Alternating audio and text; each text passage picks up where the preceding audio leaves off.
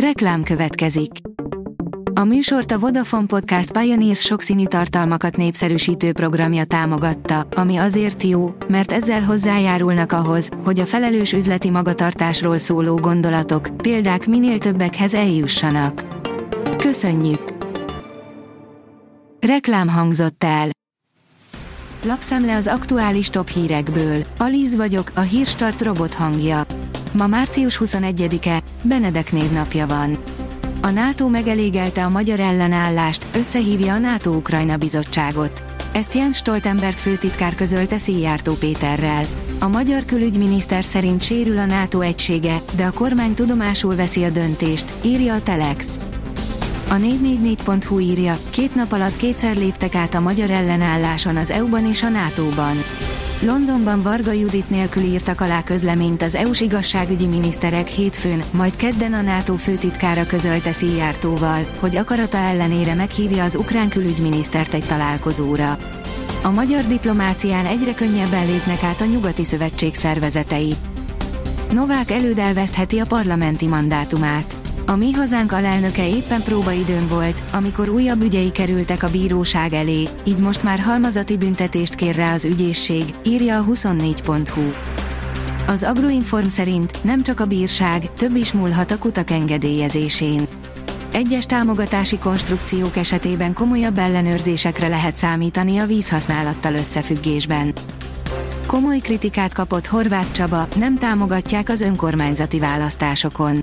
Olyan, mintha Horváth Csaba polgármester rossz oldalon állna a Bosnyák tér átalakítása kapcsán, mert a Bayer Konstrukt mellett érvel, és többször mondja, hogy ezzel jól fog járni a kerület. Erről Várnai László, Zugló önkormányzati képviselője beszélt a Spirit FM aktuál című műsorában, áll a Spirit FM cikkében. Lesz jövője a belső égésű motornak Európában. Az új tervek szerint szintetikus üzemanyaggal 2035 után is forgalmazásban maradhatnak a belső égésű motoros új autók, áll az Autopro cikkében.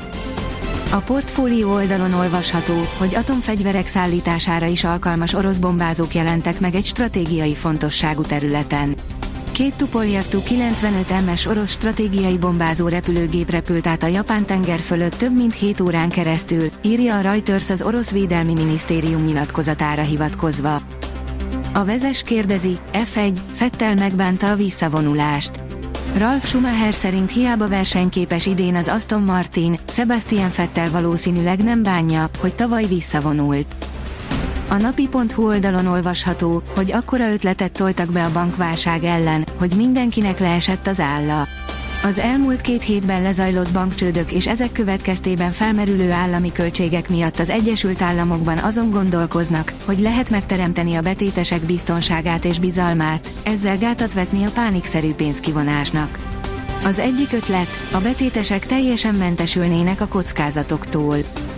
A vg.hu oldalon olvasható, hogy az olcsóbb sonka sem tabu többé, egyre élesebb a verseny a Lidl, a Tesco és a többi bolt között. A húsvéthoz közeledve a sonka árának csökkentésével küzdenek a vásárlókért a kiskereskedelmi láncok. A startlap utazás oldalon olvasható, hogy bezárnak két pompás hazai kastélyt, elküldik a dolgozókat. Négy vármegyében és a budapesti központban csoportos létszámcsökkentésre kényszerül a Nemzeti Örökségvédelmi Fejlesztési Nonprofit Kft. Felfüggesztik két népszerű kastély látogathatóságát is. Az Eurosport oldalon olvasható, hogy az állásába került a vasárnapi madridi zakó az argentin trénernek. A Sevilla labdarúgó csapatának irányítói kedden menesztették Jorge Sampoli vezetőedzőt. Már gépek nélkül lélegzik az amputált lábú és kézfejű olimpiai bajnok orosz korcsolyázó. Az orosz-román Kostomarovon életmentő műtétek sorát hajtották végre, írja a Telex. Enyhülhet a szárasság a hétvégén. A télen gyűjtött tartalék elfogyott, egyre nő a csapadék hiánya földekben hazánk területén. A hétvégén bízhatunk utánpótlásban a jelenlegi adatok tükrében, áll a kiderült cikkében. A Hírstart friss lapszemléjét hallotta.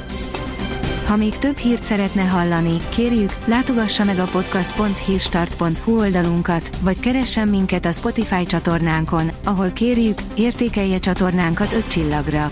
Az elhangzott hírek teljes terjedelemben elérhetőek weboldalunkon is. Köszönjük, hogy minket hallgatott!